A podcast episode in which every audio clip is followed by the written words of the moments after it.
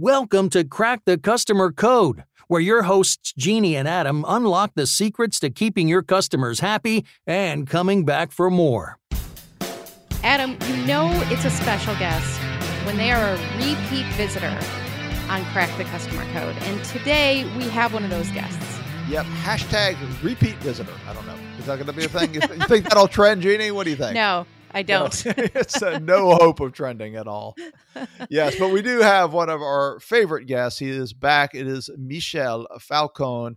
And uh, Michel is awesome because eh, him and I really bonded because we both have that real world kind of you know brick and mortar experience. He, him in the restaurant industry, you know, me in franchising.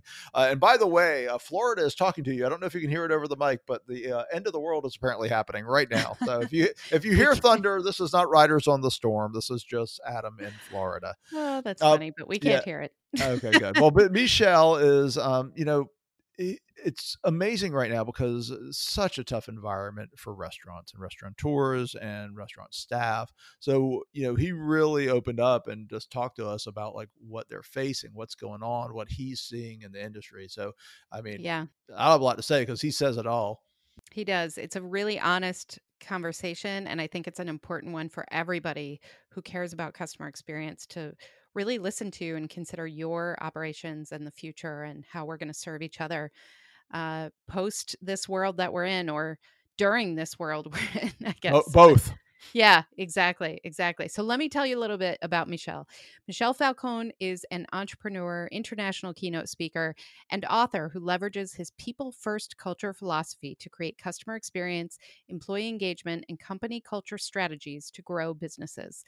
He is the author of the best selling book, People First Culture Build a Lasting Business by Shifting Your Focus from Profits to People, and the creator of the Team Operating System online course. Michel operates a portfolio of restaurants and venues in downtown Toronto. His venues have grown to earn tens of millions of dollars in revenue with more than 150 employees in less than 2 years by using the same strategies he's using he's going to share with us today. He has been hired to advise companies like Subway, Verizon Wireless, Alfa Romeo, Electronic Arts, and many other globally recognized brands. He's been profiled in Business Insider, Entrepreneur, Inc., and other publications. Michel, we're so happy that you're on the show. Thank you so much for joining us again.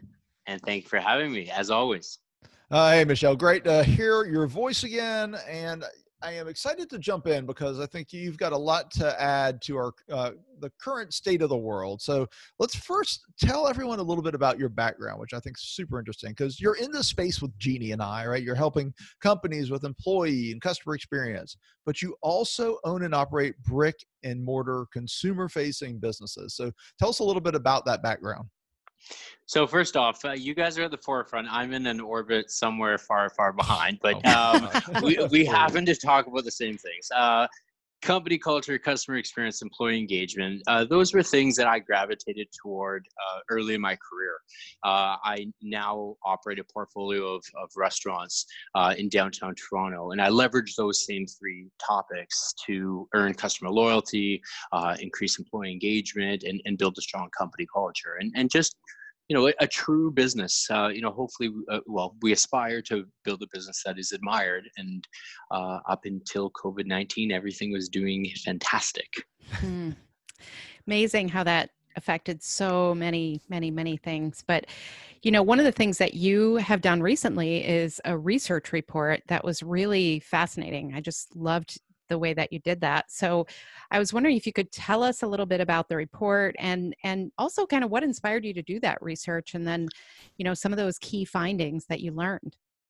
It, it was very well self-serving for self-serving reasons, uh, to be honest, uh, because we, uh, we being my business partners and I, we're trying to strategize how are we going to come back? And there were so many different use cases we looked at uh, but then once we started talking about what is the state of our culture going to be like again? Um, who's going to come back? What are their expectations going to be? We had many conversations with our uh, former team uh, and, and the ones that we had to furlough. But then I started uh, asking more questions, and then we surveyed 1,350 uh, employees across North America, not just in hospitality, but in in, in name and industry. And it was um, there was a representative from that industry, and then we started looking at this data and I said, I, I have to start sharing this with peers and colleagues. And then we formalized it into a report uh, with some best practices to help companies get through this, but then also help with their relaunch uh, when restrictions lift. That's yeah. outstanding. And so, what what were some of the key findings that you think people want yeah. should know? Yes, um, sixty point four percent said that they were going to go back to their former employer.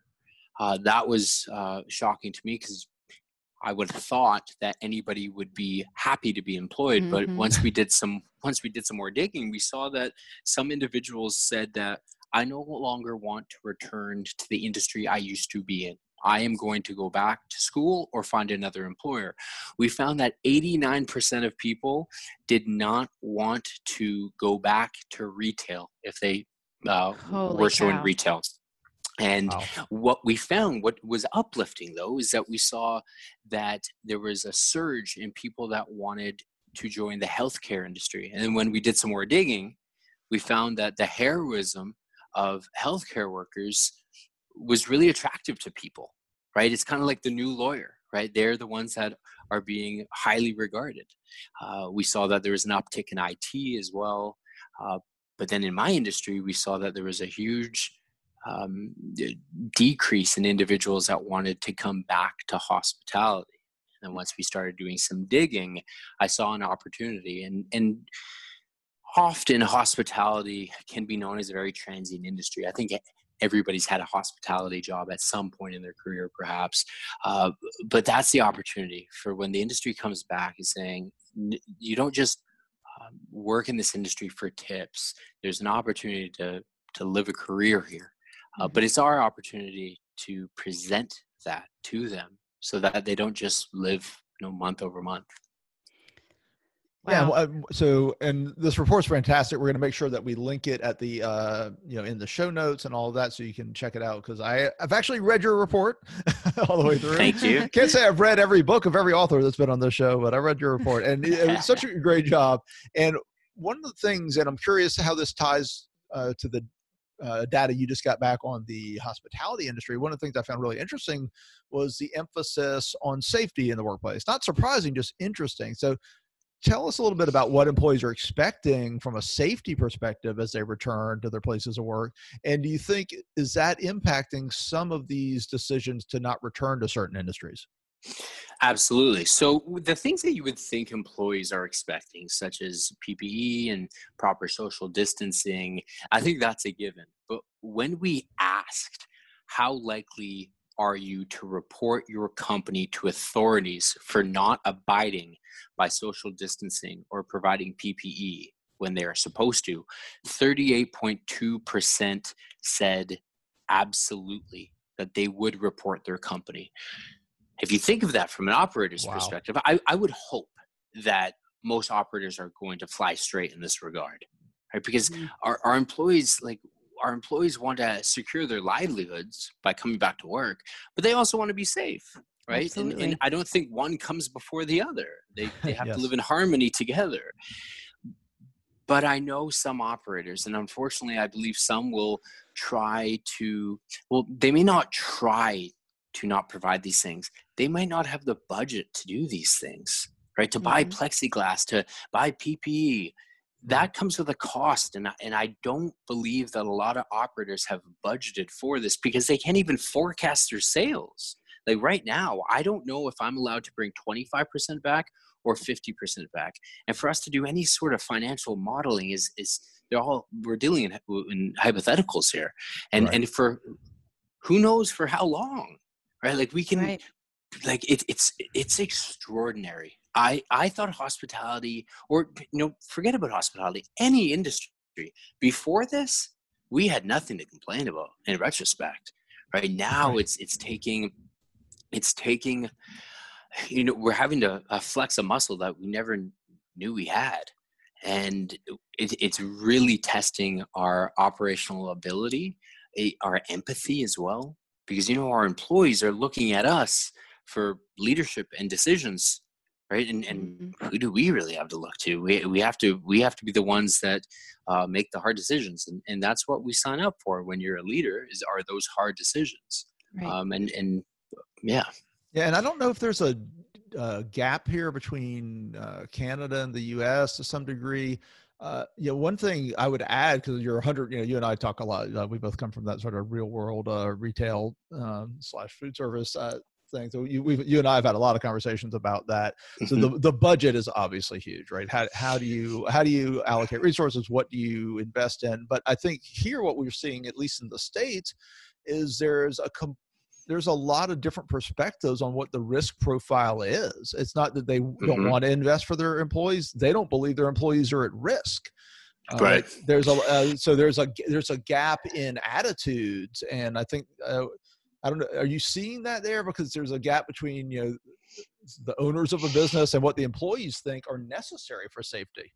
Well, there's some speaking to I can only speak to my industry in my market, and there are some you know freewheeling operators I'll are going to suggest that don't worry about this, just come back to work. But mm-hmm. that's not up to you to dictate somebody's emotions and, and how they might um, have anxiety toward coming back to work. Right. And those individuals will leave those companies very quickly. And then the operators left with hand in hat and, and no team and then no customers to serve. Mm-hmm. Uh, one thing that I spent uh, the, the large uh, majority of the day yesterday thinking about is what does what does customer service now look like? Uh, especially when you're selling a premium product in in my industry. So if you're trying to sell a $18 cocktail there's a certain type of romance that has to come with that mm-hmm. right? And as, as the three of us know a smile there's right like just that alone you can't position that smile as a value proposition when you have a mask on right mm-hmm. like what is this so this i'm not suggesting that we would hug and embrace every single one of our customers but we might have made them feel that way without actually the embrace but now we can't even be, get anywhere close to them you know mm-hmm. with dividers like how do you sell a premium product without that romance and I had a very long day yesterday. I, I, you know, it's one of those days where you just collapse into bed because you've used so much mental energy trying to think of how are you going, how are we going to solve this? And this goes mm-hmm. for hotels as well. Um, so it's interesting, and and I I do hope that you know operators and, and leaders are thinking about these things um, and not just how are we going to get our revenue back, but mm-hmm. how are we going to lead our team so that they too can help us bring back our revenue. It's interesting. It's a it's a huge question and i think one of the things that i've certainly witnessed on a very small scale just in my little you know uh, town outside of chicago is that the employees are seen differently and i think it's it's actually a positive of all of this because customers i'm seeing are really standing up for the employees that they care about. They mm-hmm. are, you know, donating to the GoFundMe's for the restaurant staff. They're doing all sorts of things. And I think it's been um, it's been really heartwarming to see that. I mean, it's not going to solve everything, but I just think it's kind of it's showing how important the connection is from exactly what you're talking about these little moments with employees and how much that means to people and that they respect not only the experience that they have there, but the employees that give it to them. So, are you seeing that with your restaurants as well? Well, we haven't been able to we haven't been able to serve anyone yet. Mm-hmm. However, I I agree with you. Uh, without seeing it firsthand, I, I think the sentiment toward quote unquote servers or waitresses is going to change. You know, are you going to be really upset that your guacamole didn't come as quickly as you right. expected it to, right? Or if they got that order wrong. Mm-hmm. Um, but it might also extend to um, flight attendants as mm-hmm. well. Eh, you know, anybody that's of service.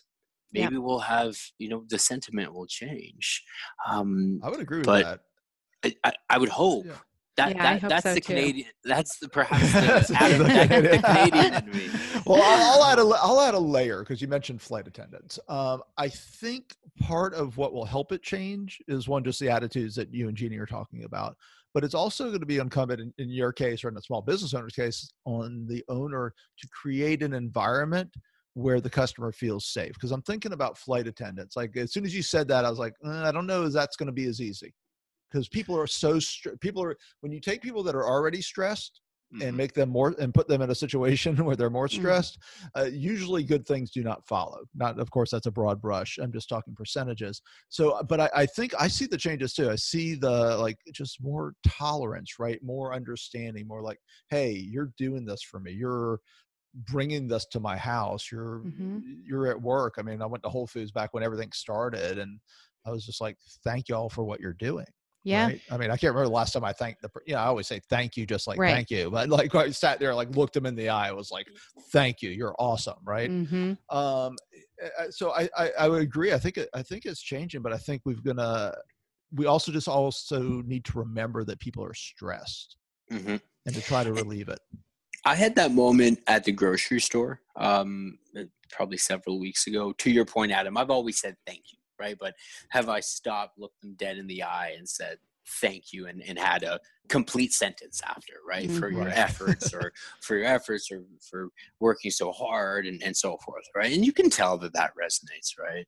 Um, Oh, but yeah. it's it, it it's it's very it's, it's going to be interesting and with our industry um it's going to be I, I don't want to sound too be too pessimistic on the podcast but um ho- hospitality globally will be a graveyard 3 to 6 months after these uh regulations lift Mm-hmm. because my prediction and and this isn't one that serves me well is that once customer once we're able to go back we will go back with enthusiasm for the most part. Some people will still be reserved and, and won't be comfortable yet but for the most part people will be anxious to go to their favorite restaurant but i don't think they're going to recognize their favorite restaurants. Mm-hmm. and then they'll they'll go maybe they'll get a mediocre experience not any fault of the operator.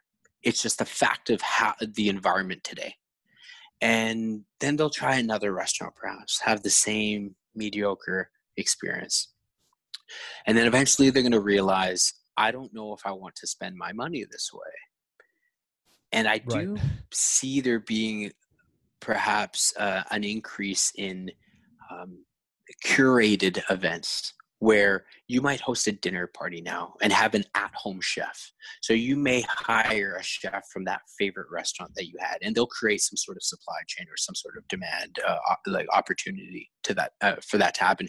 Because now adam and jeannie you can control the experience that you used to love at your favorite restaurants now that sounds like a lot of effort and it, it very much it, it it is in comparison to just to showing up on a friday night and having your meal and, and being served Mm-hmm. but i the experience is not going to go back to what it used to be and what you are comfortable paying for um, Right. for a while and that's what had me scratching my head yesterday saying how do we in good faith charge the same prices Mm-hmm. with an experience that is not the same and i cannot be convinced that it can be the same because for yeah. us we're going to have to have we're going to have to have separation between booths and you know close proximity to guests sometimes builds up that ambiance and that energy in the room Mm-hmm.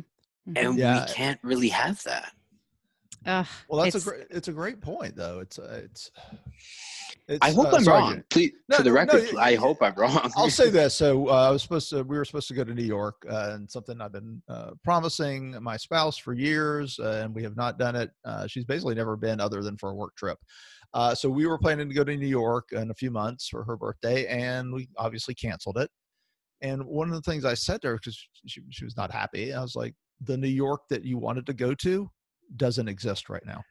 Right. Right. It You're doesn't right. exist. It doesn't exist. That that New York is not a thing. Uh, it will be one day.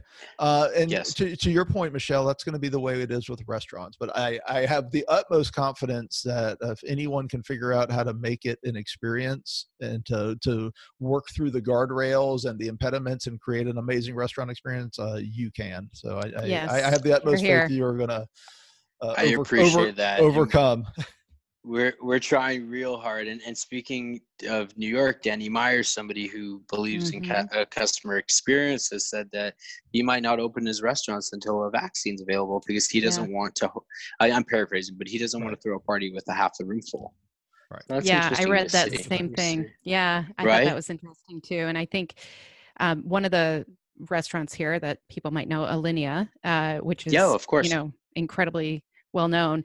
They are doing these amazing takeout meals right now, and people are really taking advantage of them because a lot of people who couldn't access the restaurant they can access these meals because there are different price points and everything else. And I just thought that was really interesting because Alinea is so well known and so uh, you know high end that when Mhm. I first heard that, I was like, wow, that's surprising. But I just thought it was a great example of kind of trying new things and people are really responding. So I think you're right to think through the experience. And I totally agree with Adam that if anyone can do it, you can. And I think that we're going to watch a really interesting evolution in your industry.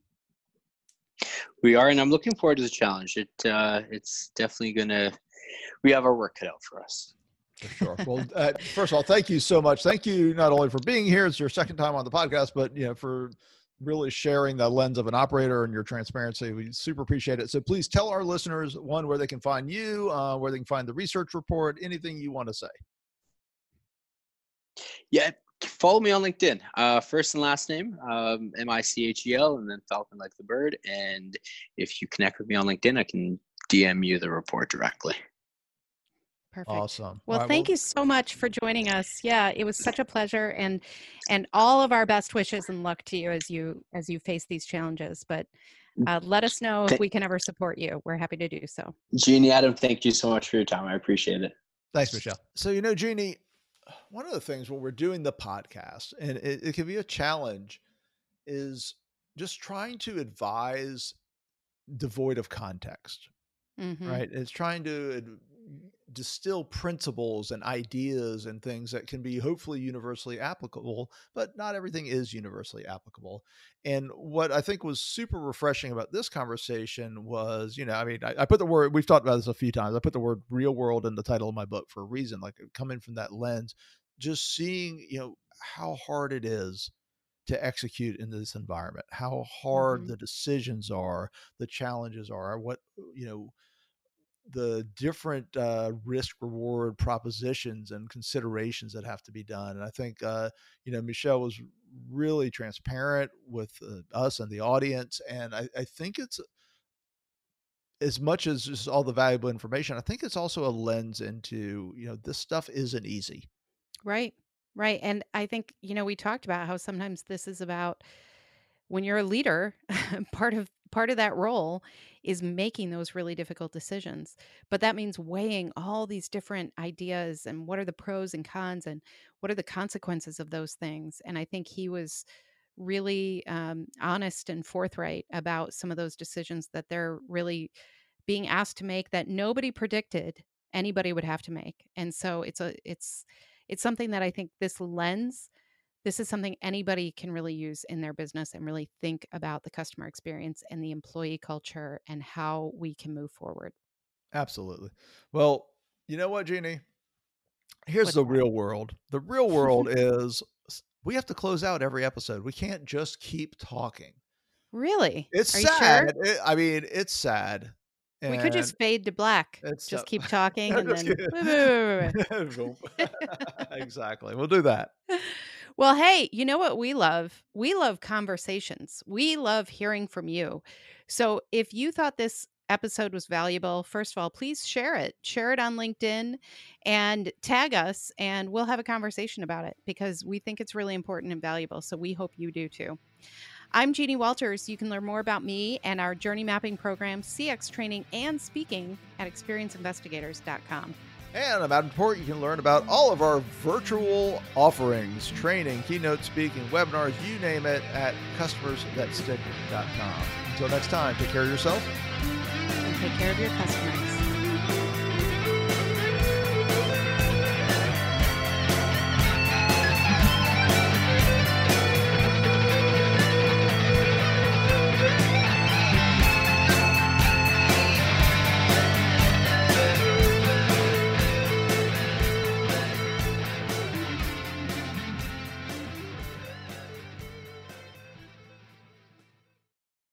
This podcast is a part of the C Suite Radio Network.